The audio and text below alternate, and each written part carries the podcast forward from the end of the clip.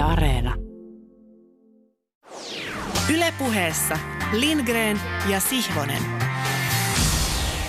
Paremman puoleinen tervehdys kuulijalle täältä kokeellisen urheilupuheen taikapiiristä. Luvassa on parahultainen tunti ja sylillinen sitä itseään. Urheilupuhetta, jonka kärmeskeiton resepti ja pelikirja on julkinen. Siis kopioitavissa ja ainakin varjoitavissa. Tosin suoraa kopiointia hankaloittaa toki ainakin se, ettei tuo mainio kollegani sänkykamarikatseinen Tommi Helsinkiläinen ole monistettavissa. Mikä hiki siellä on Tommilla etätoimituksemme eteläpäässä? Oikein hyvä. Mä en kyllä ole ihan varma tosta nykyään. On kaikenlaiset 3D-printterit ja muut jo olemassa, niin voi olla, että meidät on yllättävänkin pian saattaa olla Lindgrenit ja Siivoset ja kaikki muutkin kopioitavissa, mutta katsotaan, näillä mennään nyt toistaiseksi. Hyvä, näin. Tähän väliin laiskottelen ja juonnittelen sen verran, että minä, Sihvonen, hyppäsin aikoinaan itse veistetyllä puuseipäillä Imatran Sienimäellä Rouskunkatu 16 takapihan urheilupyhätössämme Seivästä 2.20, kun olin 11 tai 12-vuotias. Kyllä, 2.20, mikä ei ole korkeus eikä mikään esitellä ja toivottaa tervetulleeksi lähetyksemme vieras. Ulkona 460 ja sisällä peräti 471 seivästä hypännyt Vilma Murto, tervetuloa. Kiitos paljon. Sinä toivuit kuin toivuitkin polvioperaatiostasi Kalvankisoihin kuittaamaan Suomen mestaruuden. Onko polvesi kuntoutuminen edelleen edistynyt ja millä mallilla hyppysi on juuri nyt? No on edistynyt kyllä tosi hyvin, että just tosi viimeinen juttu ennen tätä nauhoitusta oli, kävin tota fyssarilla Tsekissä ja hommat on mennyt tosi hyvin eteenpäin. Et vähän pelättiin, tai ei pelätty, mutta ihmeteltiin, että mitäköhän mahtaa Kalevan kisojen jälkeen polvi sanoa, kun on pari päivää siellä hypätty menemään aika lyhyen ajan jälkeen, leikkauksen jälkeen, niin tota, hyvältä näyttää asiat että ainakin tässä. Eli ei ole kipuja eikä muuta, ja, mutta se on mahtavaa. Näin me palaamme sinuun ihan tuota pikaa. Huomasin, että sain syksyn parin ensimmäisen jaksomme vaiheelta hieman huutia lähetyksillemme pistokokeita tekevältä kuulijalta, jonka vyöllä on myönnetään komeat 651 SM Liigan runkosarjan ottelua, 85 pudotuspeliä, Leijonissa MM-otteluita 30, mutta mitalleitaan en mainitse, koska hän hieman pisteliästi rökitti minua mokoma. Ja sen jälkeen jouduin lohdukseni ripiitillä kuuntelemaan Kaiho Mielin murtehella komiasti laulavan Rehupiiklesin kappaletta Sommu veli. Vastaan hänelle nyt julkisesti. Hän ajoi minut ovelasti isävainaamme taitavaa retoriikkaa jäljitellen karhun rautoihin, kun kuulemma olin urheilujulkisuudessa jälleen miestellyt. Hyvä, etten urostellut, etten A, kannata mitään urheilujoukkuetta, B, en suostu pelaamaan lätkän ikämieshöntsää, mistä hän muotoili kokoavan pakkokysymyksen, joka puhelimessa tukki suuni, kun hän tiukkasi, kumpaa noista pidän suurempana urheilusyntinä, jonkun joukkueen seuraamista ja kannattamista vai höntsänpeluuta. Paha, todella paha. Hän minut tuntee, tietää, etten kumpaankaan noista harrastaisi, vaikka aseella uhattaisi, mutta nyt on valittava pienempi paha. Päätin puhelumme niin, että kerroin katsovani sosiologi Zygmunt Baumanin notkea moderni kirjasta kummalla kannalla olen. Eli keplottelevan vastaukseni lähteenään Bauman ja notkea moderni. Vastaan.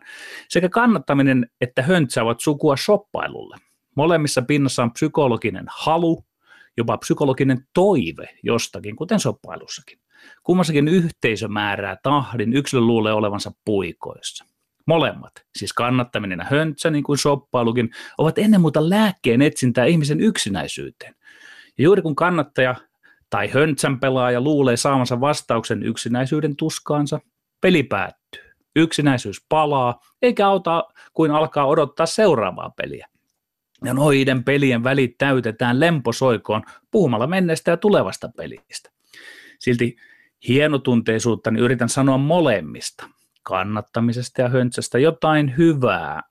Mm, no, se jäi yritykseksi. Ei vaineskaan.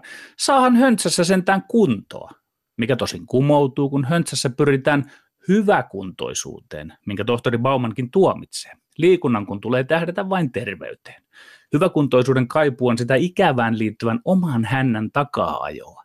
Hieman samoin kuin minulla salilla se olympiapomo Mika Lehtimään minulle tuomitsema ja merkitsemä tavoite penkkibunnerukseen, jota jahtaan, ikä plus 100 kiloa. Enkä minä pärjäisi äiti, äijien höntsän pukukopissa. Niillä on ne omat juttunsa siellä. Tiedätte hän. Joten täältä käsin valitsen pitkin hampain kannattamisen, vaikka suuhun sattuu. Kannattamiseen osaisin varmaankin näytellä ja teeskennellä sen, että olisi mukaan jotain väliä kumpaan maalin pallo tai kiekko menee, kun pelaajat niitä aikansa potkivat tai lyövät. Huutaisin valeekstaasiin ajamana ja vetämänä, että jee, maali tuli. No, riittäköön tämä veljelleni leijonamielelle vastaukseksi. Ja sitten, kuten oppinut kuulija on kuullut ja arvatekin pannut visusti merkille, kun kohdalleni sattuu täällä meillä aito väittelyvoitto. En huuda jee, vaan yes. Se tulee jostain selkäytimestä, vaikka periaatteessa en halua juhlia voittoa niin englanniksi. Niin se kuitenkin vain tulee, aivan kuin menettäisin itseni ja kosketukseni ympäristöön. Yes. Mutta olkoon menneeksi, myönnettäköön. Vähältä pitää, ettei paljon puhuta, että taidan pikkuruisen kannattaa itseäni, että saisin kasaan vähintään kaksi jessiä tänään. Ja tuo hallitseva väittelymestari Lindgren juontaa meidät väittelyyn ohjelmassa, jossa me. olemme Lindgren. Ja Sihvonen. Ja me emme ole samat Lindgren ja Sihvonen, joille lankesi elokuussa 2014 etuoikeus ja mahdollisuus päästä täyttämään Yle Puheen perjantai-iltapäivää uudenlaisella puheella urheilusta mahtavaa olla täällä taas. Toivottavasti on myöskin mahtavaa olla siellä vastaanottaminen äärellä jossain ja kuunnella meitä. Oli sitten sinua, sinun sydäntäsi lähempänä Notkea Rotta tai Zygmunt Baumanin Notkea Moderni. Uskon ja toivon, että me olemme tässä kolmatta sataa lähetystä kohti kulkiessamme oppineet kaikenlaista urheilusta ja sitä ympäröivästä maailmasta sekä muovanneet myöskin urheilukäsityksiämme havaintojen perusteella.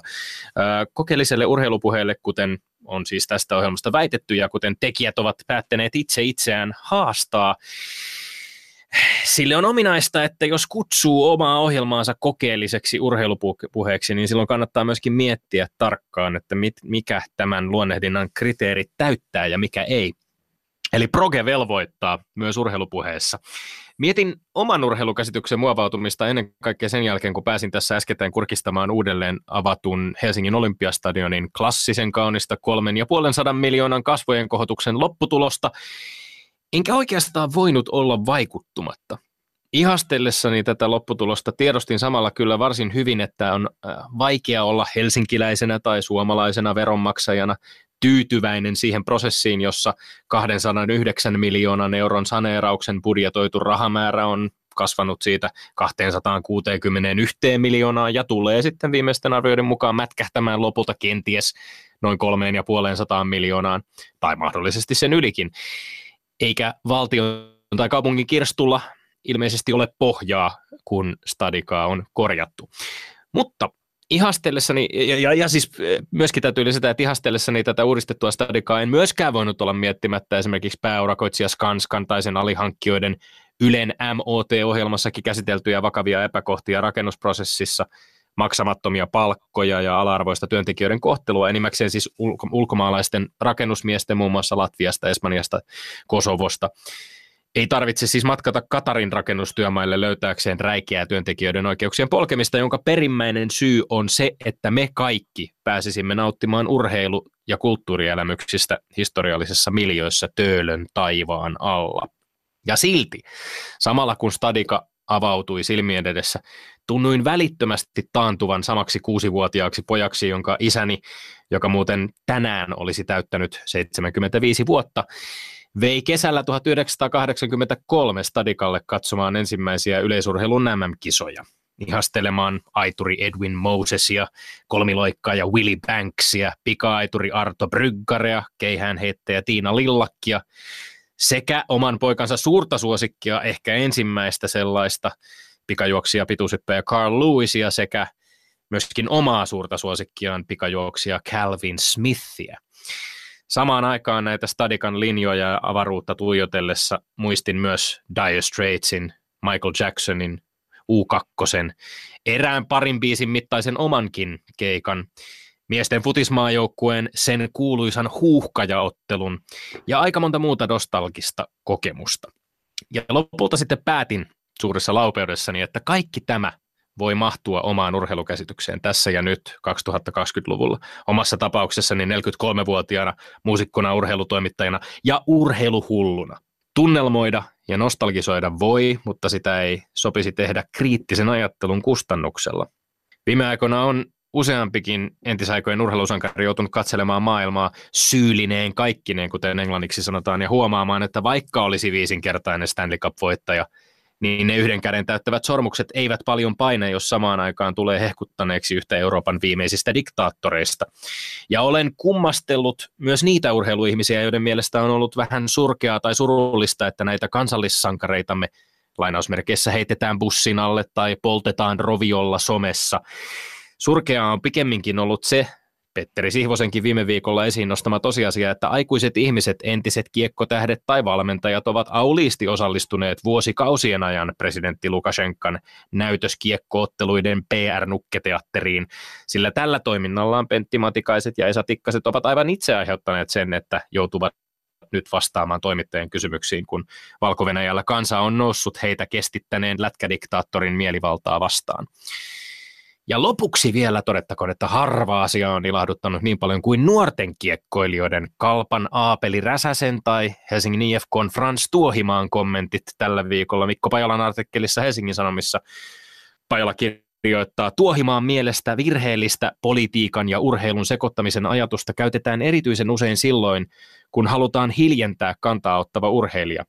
Ja sitten kun puhutaan rasismista ja ihmisoikeuksista, ne eivät edes ole politiikkaa.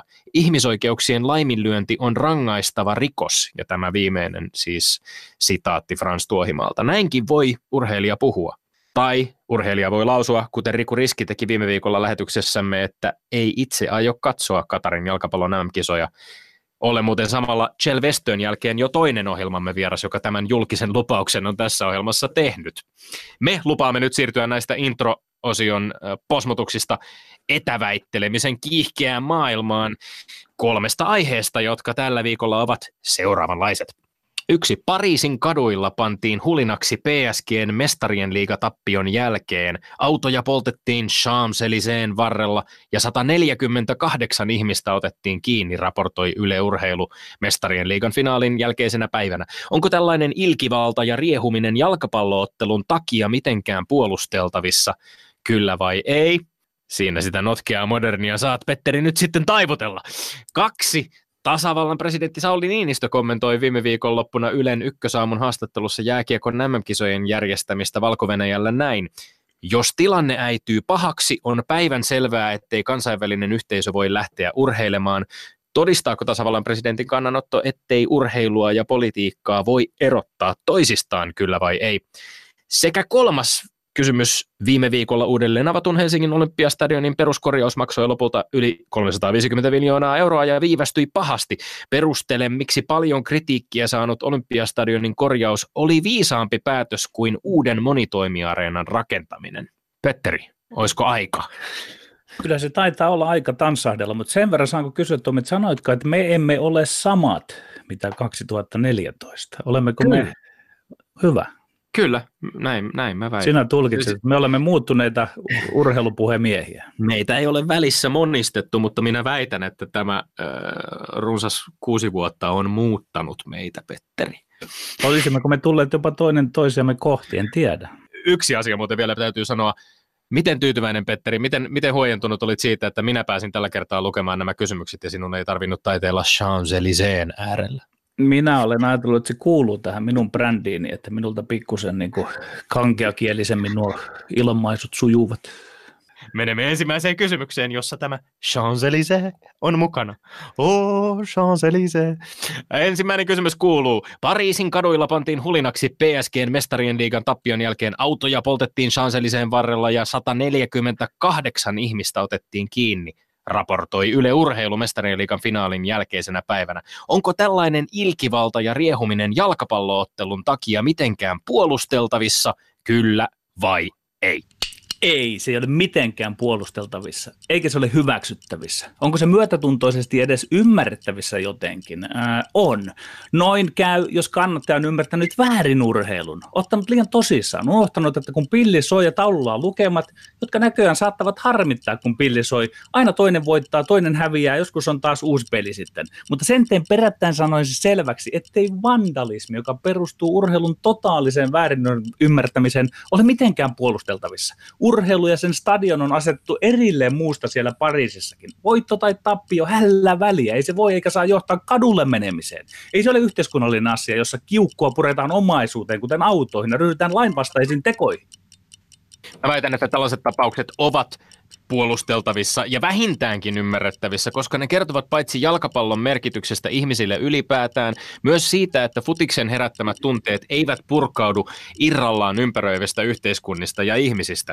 PSG on perustettu vuonna 1970 ja kuten arvostettu futiskirjailija Simon Cooper kirjoitti viime viikolla Financial Timesiin, suunnilleen samoihin aikoihin nykyisiin mittoihinsa kasvoivat myös Pariisin banlieue eli lähiöt, joiden osattomuuden keskellä PSGtä kannatetaan rajusti. Tämän seuran suurimpiin tähtiin kuuluva Kilian Mbappé on kamerunilais-algerialaisten vanhempien lapsi. Hän on kaikille lähiöissä kasvaneille yksi heistä. Tällaista tapahtuu toisinaan onneksi aika harvoin, kun jalkapallon kaltainen, kaltainen urheilulaji on ihmisille elämää suurempi asia. Osittain tässä riehumisessa voi olla kyse myöskin sosiaalisten ongelmien tai koronan aiheuttaman turhautumisen purka, purkautumisesta futiksen verukkeella, mutta enemmän siitä, että ranskalaiset ja pariisilaiset miljoonittain seurasi tätä sunnuntain peliä, ja kun lopputuloksena oli tappio, niin pieni vähemmistö näistä miljoonista antoi tunteidensa purkautua autoihin tai ikkunoihin. Silläkin uhalla Tomi, että olen liian ankara sinulle, niin minä en hyväksy sanakaan noista. Sinä olet aina vaatimassa urheilta sitä että tätä tämmöisiä niin kuin ihmisoikeuteen liittyviä poliittisia kantoja. Nyt sitten selittelet sosiologisesti ja analysoit, että mitä siinä mahtaa olla taustalla ja hyväksyt sen. Tä, tä, tässä Eikö ole, tässä ei... on,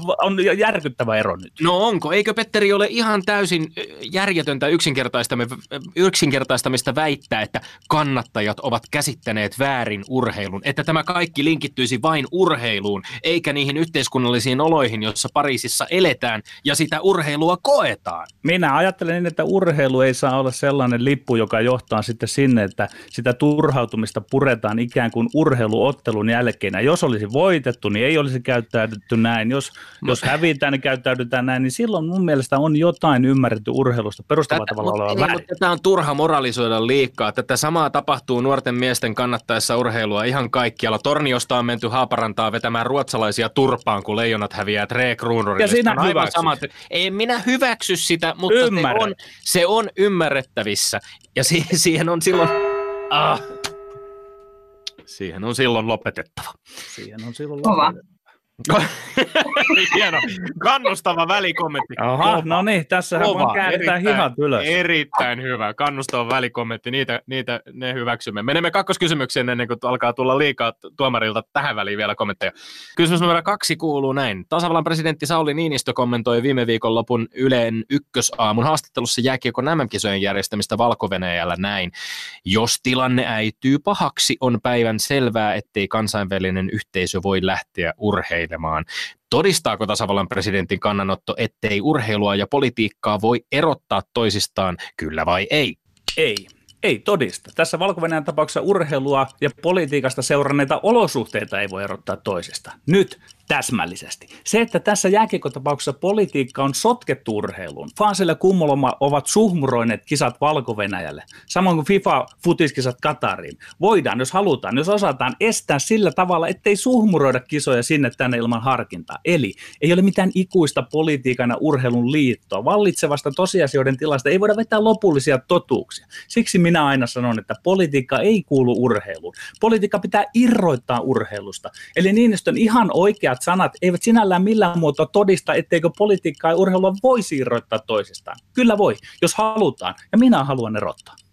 Tietenkin tasavallan presidentin tunnetun jääkiekkoharrastajan lausunto todistaa juuri sen. Urheilu ja politiikka on kulkenut aikojen alusta käsi kädessä ja niin kulkevat nytkin. Kun valtiopäämiehet paistattelevat ja patsastelevat arvokisojen avajaisissa urheiluun politiikkaa. Kun Sauli Niinistö pelaa, pelaa höntsälätkää Vladimir Putinin kanssa urheiluun politiikkaa. Kun Katarin valtio investoi jättimäisiä summia Paris Saint-Germainin miesten jalkapallon edustusjoukkueeseen ja toivoo voittavansa mestariliigan ja urheilu urheilupesevän näin niitä ihmisoikeusloukkausten tahrimaa, tahrimaa imagoaan urheilu on politiikkaa. Jo pelkästään se, että Niinistö Ylellä kommentoi jotain lätkän arvokisoja, sitä missä kansainvälinen yhteisö voi tai ei voi urheilla, kertoo urheilun ja politiikan tiiviistä väleistä. Edes 2020-luvulla yksityinen urheiluvihdebisnes ei pyöri ilman kansallisvaltioiden myötävaikutusta, ja harvoja arvokisoja missään järjestetään ilman, että taustalla on poliittisia päätöksiä rahan ja resurssien allokoinnista. Tommi, meidät erottaa se, että sinä et edes yritä sanoa, että politiikkaa ei pitäisi sotkea siihen, vaan sinähän suorastaan niin kuin yly, yhytät sitä, että urheilu on välillä suorastaan niin kuin ihmisoikeuksia ja poliittisia tarpeita varten. Se meidät erottaa jyrkästi. Minä olen sitä mieltä, että pikkuhiljaa voidaan tehdä viisaampia päätöksiä, etenkin siellä johtotasolla, niin nämä eivät silloin politisoituisi nämä asetelmat. Si- sinun kantasi oli muun muassa se, että ei ole mitään ikuista liittoa. Mä en ymmärrä, mitä se tarkoittaa, jos sä painotat sitä, että halutessa tosissaan politiikan ja urheilun voi erottaa, kun todellisuus ympärillä on kuitenkin täysin toisenlainen, eli ne kytkeytyvät jatkuvasti kaikilla niin, tasoilla niin, yhteen. Niin, niin eikö, se, tätä... eikö, se, eikö silloin se halutessaan niiden erottaminen ole täyttä illuusiota, se on illuusion rakentaminen omien silmien eteen?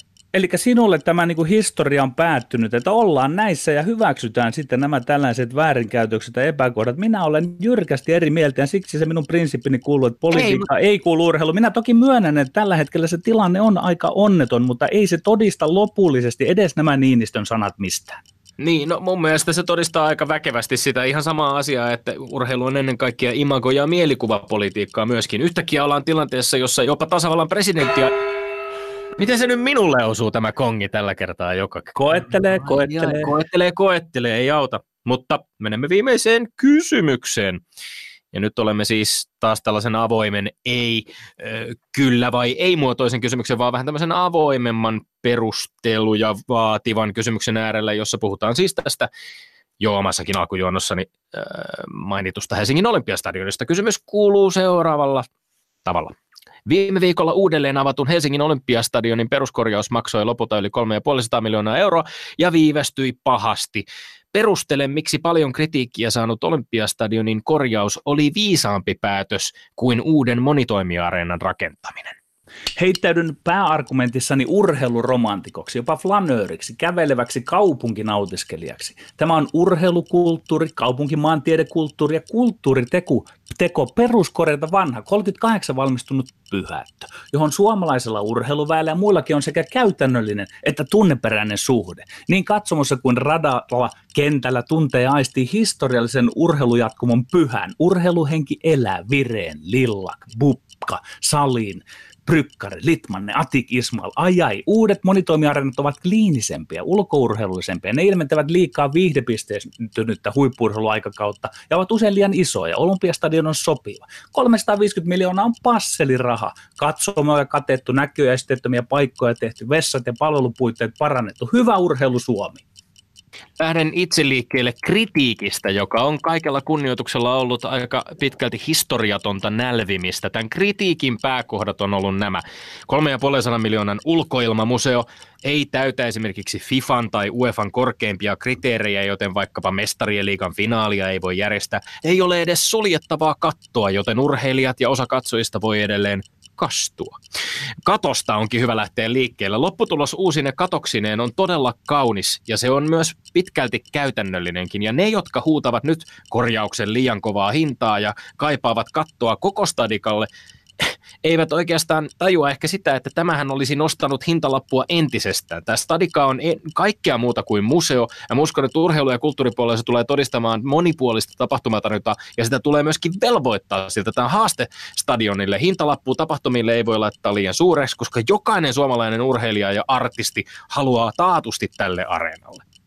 Ja minä olen vielä sitten sinun kanssa siinä pikkuisen eri mieltä, että ei meidän tarvitse edes tätä kritiikkiä alleviivata. Me voidaan se melkeinpä niin kuin ohittaa, koska siinä taas haiskahtaa tällainen niin kuin viihdebisneksen tähtäävä, ää, sillä tavalla urheilun väärin ymmärtävä ehkä mielipideilmasto, jossa aina arvostellaan sitä, että mikä on meidän tämä urheilun historia. Minun mielestä se on kaunis ja sitä tässä nyt vaalitaan hienolla tavalla. Mm. Ja mun mielestä, mä, mä, jos haetaan nyt eroja myöskin, niin mä itse asiassa haen sen eron siitä, mitä sä kuvasit pyhäksi, että pyhä elää tässä vanhassa pyhätössä ja että uudet areenat on kliinisiä. En mä sitä allekirjoita, koska itse asiassa urheilu, urheilutapahtumat voivat olla pyhiä, ne voivat olla järisyttäviä missä tahansa ympäristössä. Mun mielestä tässä ongelma tässä kritiikissä, kun verrataan johonkin 200 tai 300 miljoonaa maksaneeseen uuteen areenaan, ongelma siinä on se, että laitetaan vertailukohdeksi jotain tällaisia toisia stadioneita, jotka on rakennettu esimerkiksi kokonaan yksityisellä rahalla. Vertaillaan urheilukulttuuria, jotka ei ole vertailukelpoisia. Kyllä minä pidän tuosta pyhästä kiinni. Pyhän muodostavat ihmiset ja historia ja ne kuviteltavissa olevat tapahtumat ja se miljoon siinä, että, että jollain tapaa sinä et saa koppia. Eli sinulle kävisi historia myös tämmöinen niin kliinisen läsnä.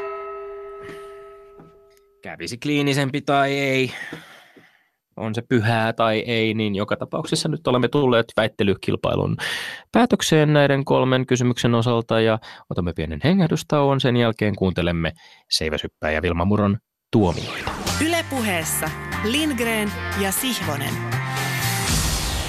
Lattia on teidän, voisi sanoa. Siellä Eli on nyt muistin... ruveta niinku tuomaroimaan vai? Nyt olisi, nyt olisi aika ruveta tuomaroimaan, joo. Olet jo todennut jonkinlaisena kannustavana välihuutona, välikommenttina, kova, oletan, joo. että se viittasi siihen, että tässä oli jotain ideaa tässä, tässä tota väännössä tällä viikolla. Katsotaan, minkälaisia tuomioita näistä kolmesta kysymyksestä. Voit mennä näin ihan missä tahansa järjestyksessä, kun on urheilukilpailun tapaa. Me yleensä tietysti arvostamme sitä, jos jotenkin jännitys säilyy loppuun asti. Eli jos on kaksi yksi jommalle kummalle väittelijälle, niin sitä voi tietysti sitä viimeistä ratkaisevaa kysymystä voi vähän kronologista järjestystäkin muuttaa, jos tarvitsee. Mutta o- ota vapaasti. menee. Joo, ota vapaasti ohjat käsisi. Sen takia tuli myöskin tämä kova huuto, koska tota, tämä on siis ollut mun peruskoulun äikän tuntien ihan ykköslemppari hommaa tämä väittely. Mutta en, ole, en ollut siis tuomarin roolissa vielä tähän, tätä päivää ennen, eli tämä oli niin innolla odotin tätä.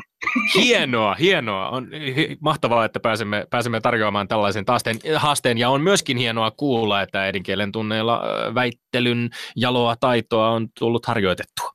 Joo, se voi olla, että joku ei ole siitä niin kauhean tyytyväinen siitä asiasta, mutta, mutta jos keskitytään tänään tähän tuomaroitiin. Kyllä. Lähdetään niin ekasta kyssäristä tästä Pariisikeisistä liikenteeseen. Yes.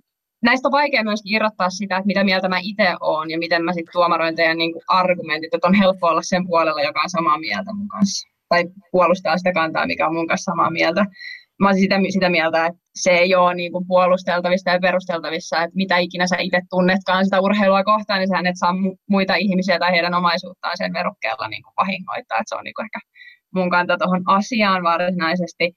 Mutta vakuuttavia perusteluja tuli sen puolesta, että se olisi puolusteltavissa se ilkivalta. Mutta siinä meni ehkä hitusen ristiin tämä, että se on, onko se niin kuin ymmärrettävissä vai puolusteltavissa. Ja mä päädyin, mä päädyin itse ehkä siihen, että tämän, näiden argumenttien jälkeen se on ymmärrettävissä se, mitä on tapahtunut, mutta ei Jollain on paha mieli ja se ilmaisee sen sitten sillä, että purkaa sen jonkun toisen omaisuuteen. Se nyt voi, voi ehkä ymmärtää. Sitten taas Petterin puolelta argumenttia tuli lähinnä niin, että kun se nyt ei vaan käy. Eli urheilu on ymmärretty väärin ja se nyt ei vaan ole sopivaa se. Ei, siis Eli vaikka niin kuin... mä oon Eli, tämmönen, eli se tämmöinen vähän niin kuin Lapinlahden linnut tyyppinen, se ei se käy, käy, se ei käy, se, se ei käy, käy se ei vaan kerta kaikkiaan käy. Juuri Tällainen niin kuin loppufiilis mulle tästä jäi. Eli vaikka mä oon asiasta eri mieltä, niin piste menee Tommille. Oi oi, olin jo... puolusteltavissa. Kaivoin jo kuoppaa täällä, mutta, mutta sitten kuitenkin tuli. Eli yksi draaman on saatu aikaiseksi täällä. No niin, kyllä, kyllä. Ja nyt, nyt, nyt oli muuten sen sortista tuomarointia, mitä meidän kuulijamme ovat toivoneet. Eli ei anna sen ratkaista, mitä mieltä itse on.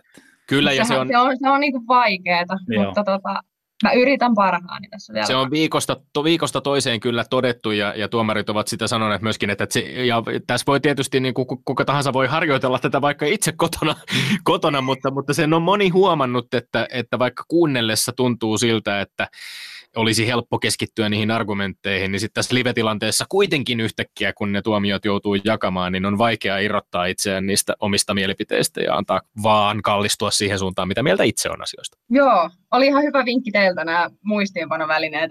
Myöskin minusta tuntuu, että tuo, tuo, lopullinen tuomio tulee tässä tämän purkamisen niin kuin, yhteydessä, että mihin se piste No niin, no niin, eli vielä ei ole todellakaan eli, tiedä. Eli mä en siis tiedä, miten tämä päättyy. Lo, loistavaa, loistavaa. Kaikkea jännittää.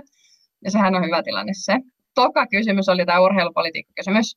Petterin argumentti siitä, että politiikka tulee irrottaa urheilusta ja asiat voi vielä muuttua siihen, että nythän se on hyvinkin, tuntuu olevan politiikkaan sidonnainen asia, toi urheilu. Niin mun muistiinpanossa siis lukee lainausmerkeissä, että asiat voi muuttua. Eli asiat on nyt tällä hetkellä niin, että politiikka on hyvinkin kiinni siinä urheilussa, mutta ehkä se vielä joskus muuttuu. Mä oon itse vähän katsoin oman mielipide tähän väliin, että musta tuntuu, että se on vähän jakautunut se, että onko se urheilu ja politiikka niin kuin kiinni toisissaan. Että jos urheilijalta itseltään kysyy, niin mä väitän, että siihen mun tekemiseen ei liity mitään poliittista varausta. Tietenkin se, että se, että mä oon urheilija, niin antaa mulle ehkä äänen, että jos mä haluan jostain poliittisesta aiheesta jotain sanoa, niin mulla on mahdollisuus siihen. Mutta se mun urheileminen ei varsinaisesti niin kuin ole mikään poliittinen. Siitähän käytiin paljon keskustelua tuossa niin Dohan yleisurheilu kisojen aikaan. että itse ainakin koen, että se ei ole muuta mikään poliittinen kannanotto, että Dohassa kilpailin, mutta sen tilanteen voi myöskin käyttää niin, niin kuin tällä tyyppisesti, että ottaa sille kantaa poliittiseen tota, keskusteluun.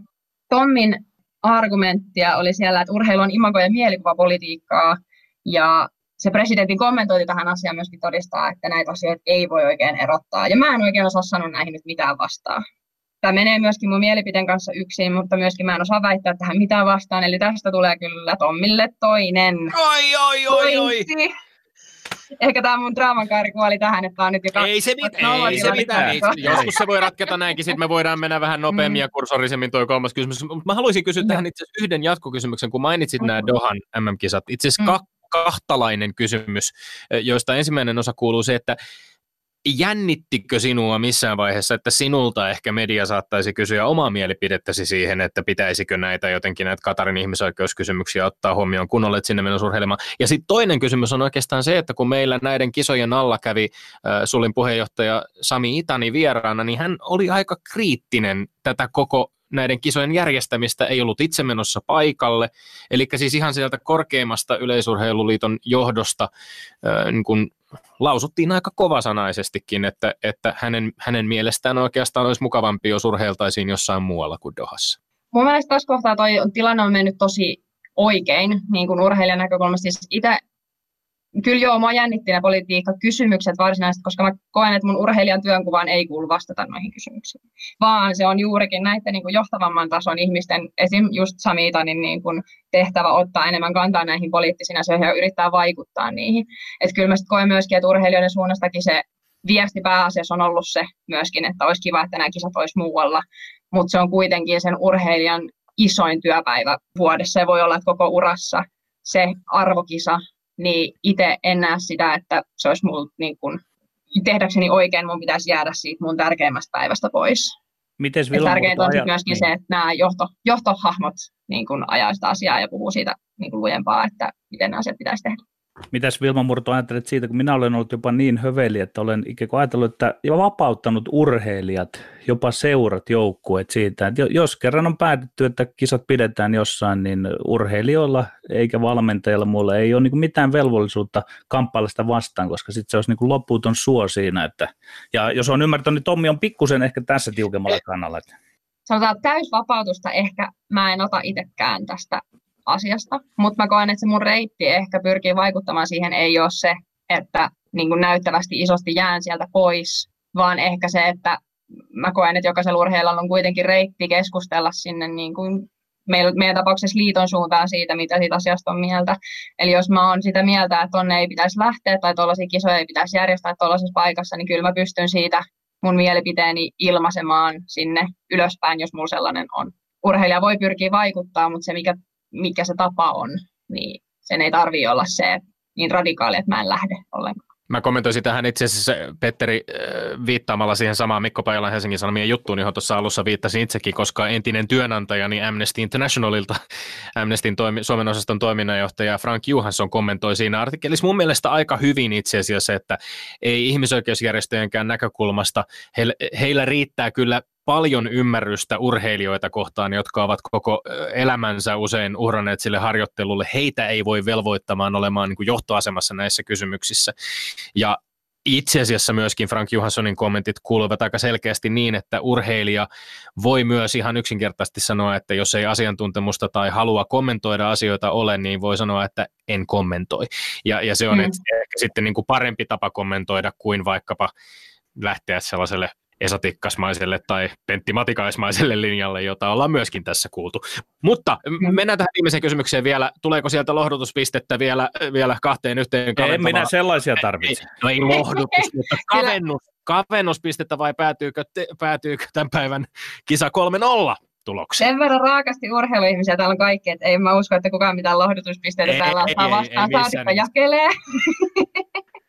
Silleen mielenkiintoinen tämä viimeinen kysymys, että tavallaan tuntuu, että oltiin aika samaa mieltä loppuviimeksi siitä. Eli remppa oli hyvä juttu verrattuna siihen, että olisi rakennettu uusi stadion. Jos mä nyt oikein ymmärsin sitä argumenttia, kyllä, periaatteessa kyllä. molemmat kyllä. rempan kannalla. Mä sain paremmin Petterin argumentista kiinni, eli se historian säilyttäminen ja sen alkuperäisyyden niin kuin, säilyttäminen on niin kuin, tärkeä juttu siinä remont- remonttipointissa. Eli mulle jäi vähän häilyväksi se Tommin argumentti, että mikä siinä loppuviimeksi oli se niin kuin isoin myynti sille rempalle, eli miksi, miksi tämä nyt remppa on hyvä asia. Siitä syystä Petterille menee tämä viimeinen. Kaksi yksi kavennuspiste, eli kyllä, Kyllä, eli tämän päivän väittelykilpailu päätyy Lindgrenin 2-1 voittoon. Se tarkoittaa sitä, että neljän lähetyksen jälkeen ollaan tasoissa. Ollaan kaksi, kaksi, kaksi tilanteessa. Erinomaista, erinomaista. Nähtäväksi jää, minkälaisia kaikkia hienoja hetkiä päästään Helsingin olympiastadionilla kokemaan. Tietysti tässä nyt on kyse paitsi historiallisesta rakennuksesta, jossa Petteri sanojen mukaan toivon mukaan myöskin semmoinen historia ja, ja pyhä elää pyhätössä, pyhätöistä usein puhutaan.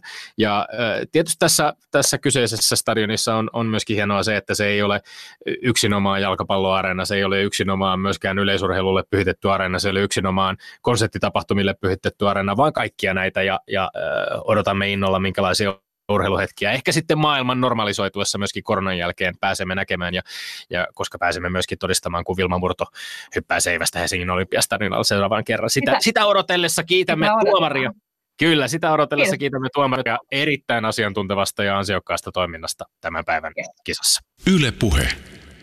No niin, Vilma Murto, esitellään sinut lyhyesti vielä. Olet 22-vuotias seiväshyppääjä ja edustat Salon Vilpasta. Sinulla on hallussasi alle 20-vuotiaiden seipään maailmanennätys sekä Suomen ennätys hallissa Saksan Zweibrückenissä tammikuussa 2016 vain 17-vuotiaana hypätty 471, jonka Petteri tuossa mainitsikin aikaisemmin, samoin kuin ulkoratojen ennätyksesi 460. Olet voittanut alle 20-vuotiaana enemmän pronssia, EM-pronssia aikuisten arvokisoissa, on tullut Belgradin EM-hallikilpailussa jaettu kahdeksas sija ja sitten on myöskin kokemusta karsiutumisista finaaleista Rion olympialaisissa Berliinin EM-kisoissa muun muassa Dohan MM-kisoissa viime syksynä. Käytiin läpi jo tätä tähystysleikkausta, ja, ja, joka sinulle tehtiin heinäkuun alussa oikean polven sisemmän nivelkierukan kielekerepeytymän vuoksi. Astelit silloin kyynärsauvojen kanssa median eteen. Siitä pikakelauksella aikatasaan puolitoista kuukautta eteenpäin 15. elokuuta Turussa kotiyleisön edessä Kalevan kisoissa sitten hyppäät, hyppäsit Suomen mestariksi. Ja ihan mediassakin todettiin, että, että hetki oli liikuttava. Minkälaisia tunteita siinä purkautui? Se on ollut niin kuin yksi tuommoisista niin omista urheilusaavutuksista semmoinen niin sykähdyttävin urheiluhetki. Vaikka ajattelee, että on Suomen mestaruuksia aikaisemmiltakin vuosilta ja nuorten arvokisamitaleja ja maailmanennätyksiä ja muita, niin se on ollut sellainen, missä eh, lataus on ollut kaikkein isoin. Ja siihen, on, siihen yhteen päivään on kulminoitunut niin, niin moni asia jotenkin sillä samalla hetkellä, että se oli eh, mähän vollotin siellä kuin pieni vauva sen kisan Eli kun sieltä patjalta pääsin pois, niin mä katsoin sinne katsomaan, siellä on mun vanhemmat ja siellä on mun manageri ja mun valmentaja, mun fyssari, katson vähän sivuun, niin siellä on mun loppuperhe, veli, veli ja kavereita ja, ja vaikka mitä, niin se on, se on aika vahva se tunne siinä, siinä tilanteessa. Et ensinnäkin se, että siitä leikkauksesta oli silloin kuusi viikkoa ja kolme päivää, kun se finaalipäivä oli. Ja mun fyssari sanoi, että, että se on niin jonkun sortin maailman ennätys, että pystyy hyppäämään neljä, neljä, neljän metrin päälle, että ne hyppyt oli armo jotain, ehkä neljän puolen metrin hyppyjä ne ylitykset, mitä mä tein, että, että se on niin kuin jo pelkästään niin kuin tosi iso, tosi iso juttu, ja se oli niin kuin mun mielestä niin iso osoitus siitä, miten hyvin mun niin kuin tiimi toimii ja miten hyvää duunia me on tehty se kuusi viikkoa ja aikaisemmat vuodet sitä ennen. Ja sitten kun ne kaikki, lähestulkoon kaikki henkilöt siellä oli paikalla, niin se oli kyllä tosi liikuttava hetki itselle kyllä. Onko tässä taustalla, Vilma Murto, jotain sellaista, että joku aiempi loukkaantuminen on sinulla ollut sen tyyppinen, että se on ottanut sitten vähän niin kuin pidemmän aikaa, että olet päässyt takaisin tuloskuntoon ja muuta. Että liittyykö tähän myös tämmöisiä, tämän sorttisia paineita? Itse asiassa ei oikeastaan. Kyllä mulla on siis loukkaantumisia takan itselläkin, ja suurin osa niistä on ollut paljon pidempi aikaisia, että jos on ollut niin kuin jotain rasitusvaivaa, niin kuin luuperäisiä rasitus, rasitusvammoja, niin nehän on tosi aikavia. Niitä pitää vaan odotella, että ne paranee. Että tämä oli taas sitten enemmän sellainen, että mulla oli joka päivä jotain, mitä mä tein sen eteen, että se menee eteenpäin se prosessi ja se, siinä onnistuttiin tosi hyvin. Että se on ollut paljon vaativampi tuollainen niin kuin leikkauskuntoutuminen kuin sitten taas mikään muu kuntoutusprosessi, mitä mulla on ollut aikaisemmin. Niin se oli vähän sellainen, niin kuin, se oli mun eka leikkaus ja mulla ei ollut mitään haju, millainen se prosessi on. Ja siitä tuli tosi hyvä onnistuminen sillä koko tiimiltä, niin äh, siksi ehkä se oli erityinen sen takia, että se oli uusi, ihmeellinen. Sä oot jo pari kertaa maininnut tiimisi. Mm.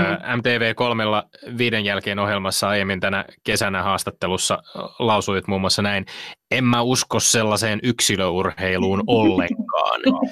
Kerro vähän, mitä tällä tarkoitit. Sanotaan, että mä pärjään tässä hommassa, niin onhan sillä tekemistä sillä, että millaiset geenit mulla on ja miten mä oon treenannut. Mutta kyllä se vaatii sen, että mulla on sellaisia ihmisiä ympärillä, jotka tukee sitä, että mä kehityn. Ja mulla on ollut viimeiset pari vuotta tosi vaihtelevaa ja on vaihtunut valmentajat ja on vaihtunut tiimi ympärillä tosi paljon ja se on niin viimeisen parin vuoden aikana muotoutunut se tiimi, mikä mulla on nyt. Ja sitä kautta itse huomaa sen, miten urheilijana kehittyy. Niin se on tullut niiden ihmisten kautta, kenen kanssa mä saan tehdä ja kenen kanssa mä saan keskustella ja ketkä neuvoo mua ja ketkä kertoo, kertoo mulle, jos mä niin voin tehdä jotain paremmin, koska eihän mä sitä itse näe. Mä tarviin muita silmiä ja muita aivoja siihen mun ympärille, että mä kehityn. Viishenkinen taustatiimin valmentaja, manageri, fysioterapeutti, psykologi, ravintovalmentaja. Onko roolit selkeät? Ne on. Tai sanotaan, että ne on sopivissa määrin selkeät. Eli mun mielestä niin kuin sopi, niin kuin toimiva tiimi ja jokaisen, jokainen tiimin yksilö on siitä niin kuin loistava, ketä mun ympärillä on, että se niiden laatikko, missä ne toimii, ei ole niin selkeä, vaan ne ymmärtää niiden muidenkin osa-alueiden päälle. Eli mun fyssari esimerkiksi on se osaa ymmärtää sitä valmentajan tonttia pikkusen, se osaa ymmärtää vähän sitä psykologin tonttia pikkusen ja silloin toimii tehokkaasti niin kuin fyssarina. Samaan aikaan mun valmentaja ymmärtää vähän sitä psykologin pointtia ja vähän sitä fyssarin pointtia ja osaa toimia siinä, silloin taas sit valmentajan tontissa niin kuin tehokkaasti.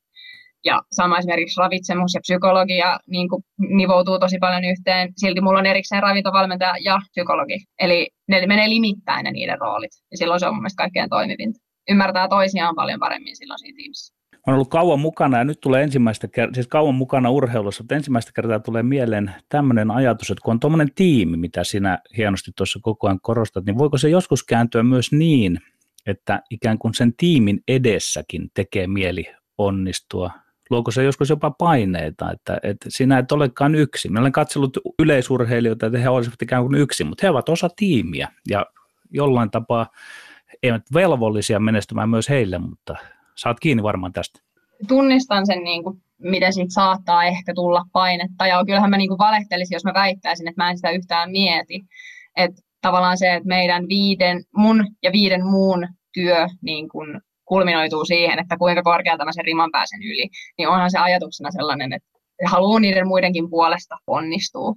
Mutta myöskin niin paljon on noiden ihmisten kanssa tehty töitä ja keskusteltu, että se meidän niin kuin jokapäiväinen yhteistyö on se, mistä tavallaan palkka tulee itse kullekin. Et se on vaan se kirsikka siinä kakun päällä se, että jos se tulos sieltä tulee, ja kun se tulos tulee sieltä joskus, niin jos ajatellaan, että vaikka sitä ei koskaan tulisi, niin kukaan ei kadu sitä työtä, mikä siihen sen eteen on tehty, koska se on itsessään arvokasta, että tavallaan jokainen omalla osa-alueellaan kokee myöskin sen työn takia kehittyvänsä siinä omassa hommassaan myöskin mä uskon siihen, että kyllä se loput sitä kautta, että, että mä tiedän, että hei, kukaan, niin kuin, kukaan ei tuo, tuu mua syyttämään jälkeenpäin, jos mun uralla ei tulekaan, mä en koskaan hyppääkään viittä metriä, niin ei sieltä tule kukaan sanomaan, että mä oon sun niin paljon aikaa ja vaivaa käytetty, että miten sä et mukaan pärjännyt ton paremmin, että sitä päivää ei tule koskaan, että sen verran hyvä yhteisymmärrys siellä on. Sä oot sanonut, että tuosta ennätysvuodesta 2016 lähtien sä oot, oot voinut urheilla ammatiksesi, mutta viime vuosina on ollut siis myöskin vammoja ja muita haasteita omaa urakehitystä hidastamassa. Ja tässäkin ohjelmassa on, on monien urheilijoiden kanssa puhuttu sitä, miten monissa lajeissa, jopa omassa lajissaan hyvin lähellä maailmankärkeä urheilevat suomalaiset huippurheilijat joutuu elämään hyvin vaatimattomilla tuloilla, jopa ihan siis mm. niin kuin köyhyysrajan lähellä. Puhuttiin, tässä puhuttiin jo esimerkiksi palkoista. Tässä tietysti tämä tiimi, jota sinä työllistät, niin heillä on, heillä on totta kai monenlaisia, he edustavat eri urheilijoita, he työskentelevät muiden urheilijoiden kanssa, mutta varmaan osittain kuitenkin jollain tavalla sinun pitää miettiä myöskin sitä, että nämä ihmiset työskentelevät sinulle ja, ja miten tätä koko, koko tiimiä pystytään sitten niinku pyörittämään ja rahoittamaan. Se kuulut esimerkiksi tänä vuonna opetus- ja kulttuuriministeriön urheilija-apurahojen saajissa pienimpään 6000 euron apurahakategoriaan. Miten haastavaa se on niin kuin taloudellisesti pitää tällainen tiimi mukana sen oman valmennuksen ja urheilemisen tukena? Sanotaan, että tähän asti se on onnistunut oikein hyvin, mutta se on sellainen asia, mikä elää. Et sitä ei voi olettaa, että ne asiat tulee olemaan niin myöskin niin kuin jatkossa. Sanotaan, että mä oon tosi iloinen siitä, mitä mulla on nyt ja mitä mulla on ollut tähän asti, mutta mä en voi niin kuin luottaa siihen, että se välttämättä jatkuu yhtä helposti yhtä hyvin niin jatkossa. Että totta kai niin kuin esimerkiksi olympiakomitean puitteissa esimerkiksi mun psykologi on ollut huippuurheiluyksikön palkkalistoilla ja sitä kautta mä oon saanut sen palvelun niin kuin itselleni, että mä en ole niin kuin Eli Hanna-Leena Ron- Ronkainen. Joo, joo.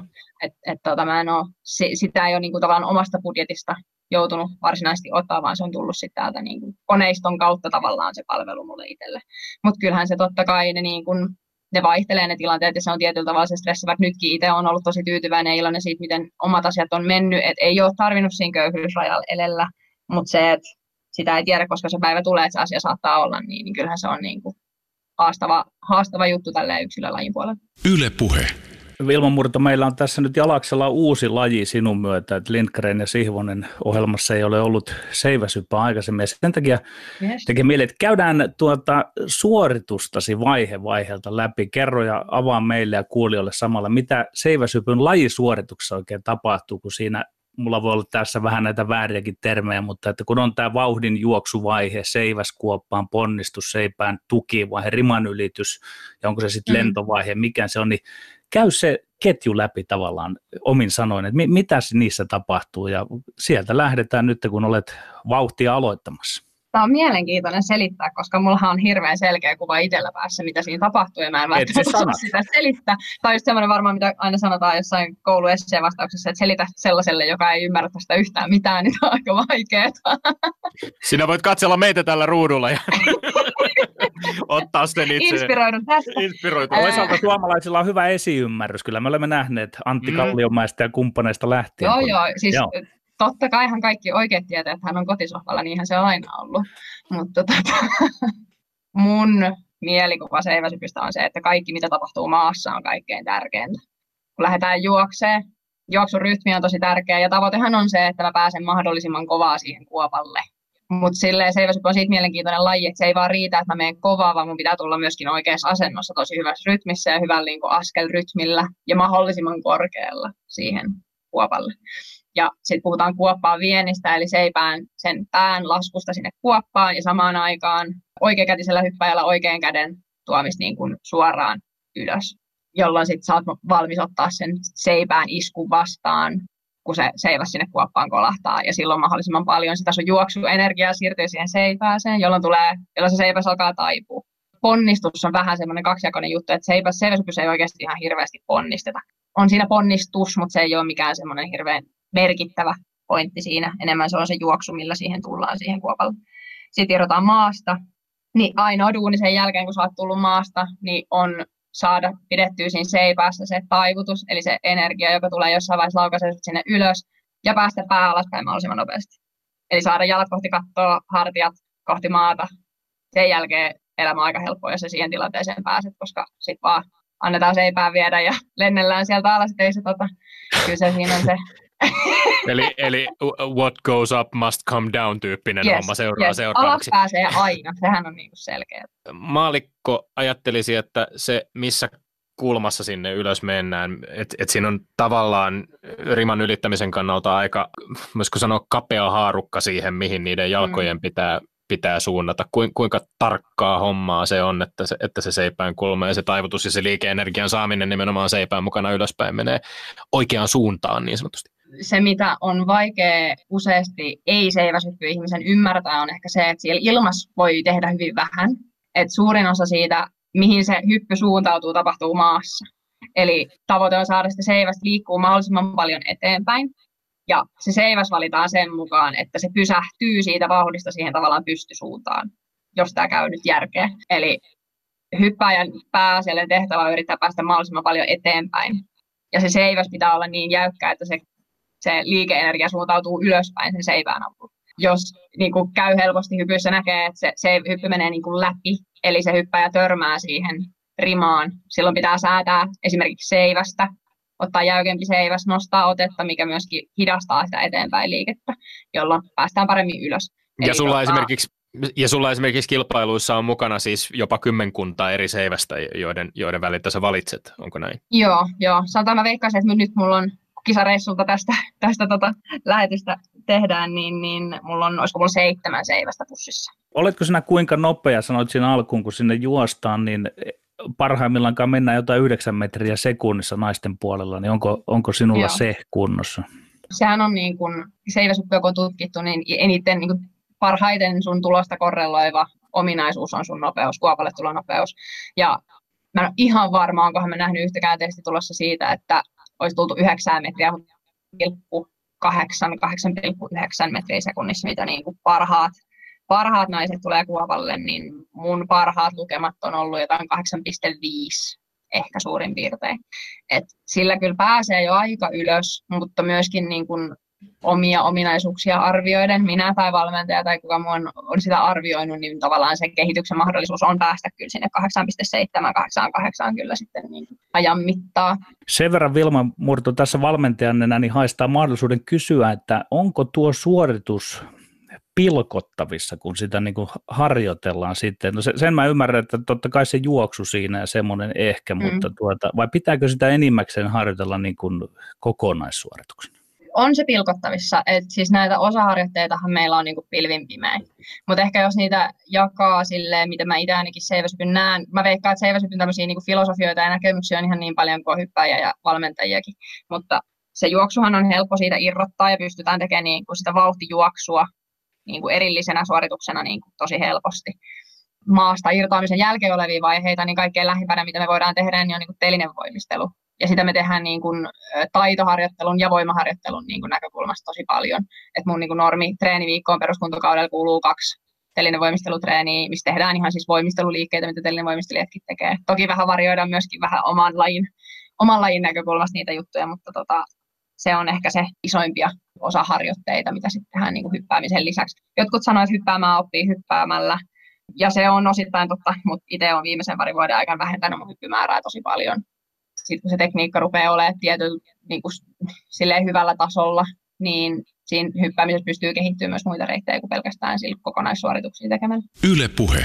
Laji seiväshyppy on Vilma Murto myöskin äärimmäisen hurja ja, ja se voi olla myöskin vaarallinen. Dohassa se itse karsiuduit loppukilpailusta, mutta siinä kyseisessä finaalissa ruotsalaiskollegasi Angelika Benson tippui finaalissa lähestulkoon niskoilleen seiväskuoppaan seipään katkettua kolmannella yrityksellä korkeudesta 480. Sai yrittää uudelleen samasta korkeudesta ja selvitti sen tehden samalla Ruotsin ennätyksen ja sijoittui tässä kisassa kuudenneksi ja tuntui, että koko maailma haukkoi henkeään tätä seuratessa. Se oli aika, yksi aika konkreettinen esimerkki maalikolle joka tapauksessa tapauksessa siis se, että joku taivuttaa lasi- ja hiilikuidusta valmistettua yli 4,5 metristä seivästä, syöksyy jalat edellä, pää alaspäin kohti viittä metriä, taivuttaa itsensä riman yli ja laskeutuu sieltä alas patjalle, niin se vaikuttaa aivan pähkähullulta hommalta, mutta nyt ollaan käyty tätä teknistä puolta läpi ja sitä, että minkälaiset asiat vaikuttaa siihen, että pääsee mahdollisimman korkealle, pääsee riman yli, mutta miltä se tuntuu?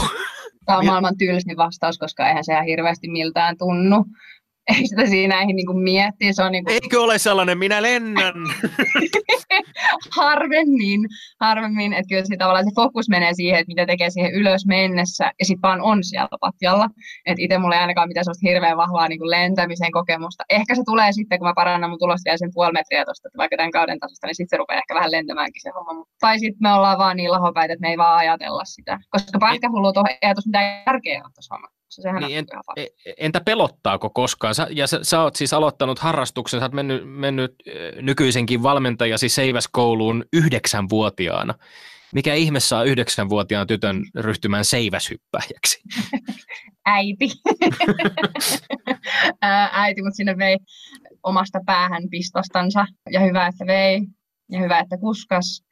Mm, mutta tota, kyllä se vähän sellainen on, että eihän siinä niinku jos rupeaa pelottaa se hyppääminen, niin sitten on niin kuin, sit ollaan aika syvässä suossa. Et silloin siitä tulee niinku vaarallista, jos sulla on takaraivossa semmoinen fiilis, että ei helkkari tätä voi tehdä. Että tota, kyllä se niinku, sulla pitää olla semmoinen supersankarin hölmö itsevarmuus siellä niinku lähdössä, että se, kyllähän mä nyt niinku tiedän ja mä oon nähnyt, että niinku, seipäät katkee ja sieltä tullaan mukkelis alas ja on kuullut ihan kauheita tarinoita siitä, mitä siinä voi käydä, mutta ei sitä kyllä ajattele. Ja kyllä sitä aika tietoisesti myöskin välttelee sitä, että ei sitä mieti, mitä siinä voi käydä, koska mä teen itselleni siitä turvallisempaa siitä tekemisestä, kun mä oon aika varma siitä, mitä mä teen, enkä pelkää sitä, mitä mä oon tekemässä.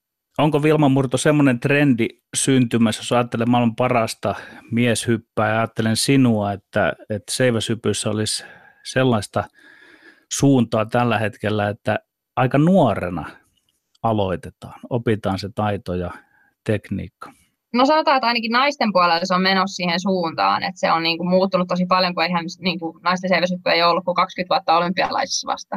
Että se on niin kuin siinä mielessä nuori laji, ja silloin niin kuin Isibaivakaan ei ole aloittanut vasta 16 veenä, niin se nyt, me, nyt lajissa rupeaa olemaan tällaisia mun tapaisia urheilijoita, jotka on aloittanut 9-vuotiaana, koska se on ollut jo niin semmoinen asia, mikä on olemassa kuin, niin kuin seiväsyttynaisille, niin kyllä se vähän siihen suuntaan ehkä menee, mutta kyllä mä koen sen, että mä oletan, että tuohon tuota Ruotsin duplantiksen äsken verrattiin, että nuoret kyykyttää vanhempia tällä hetkellä, mutta sitten sen näkee oikeastaan, että sitten kun mulla ja Mondolla rupeaa olemaan ikäiset 30, että mitä me sitten tehdäänkään.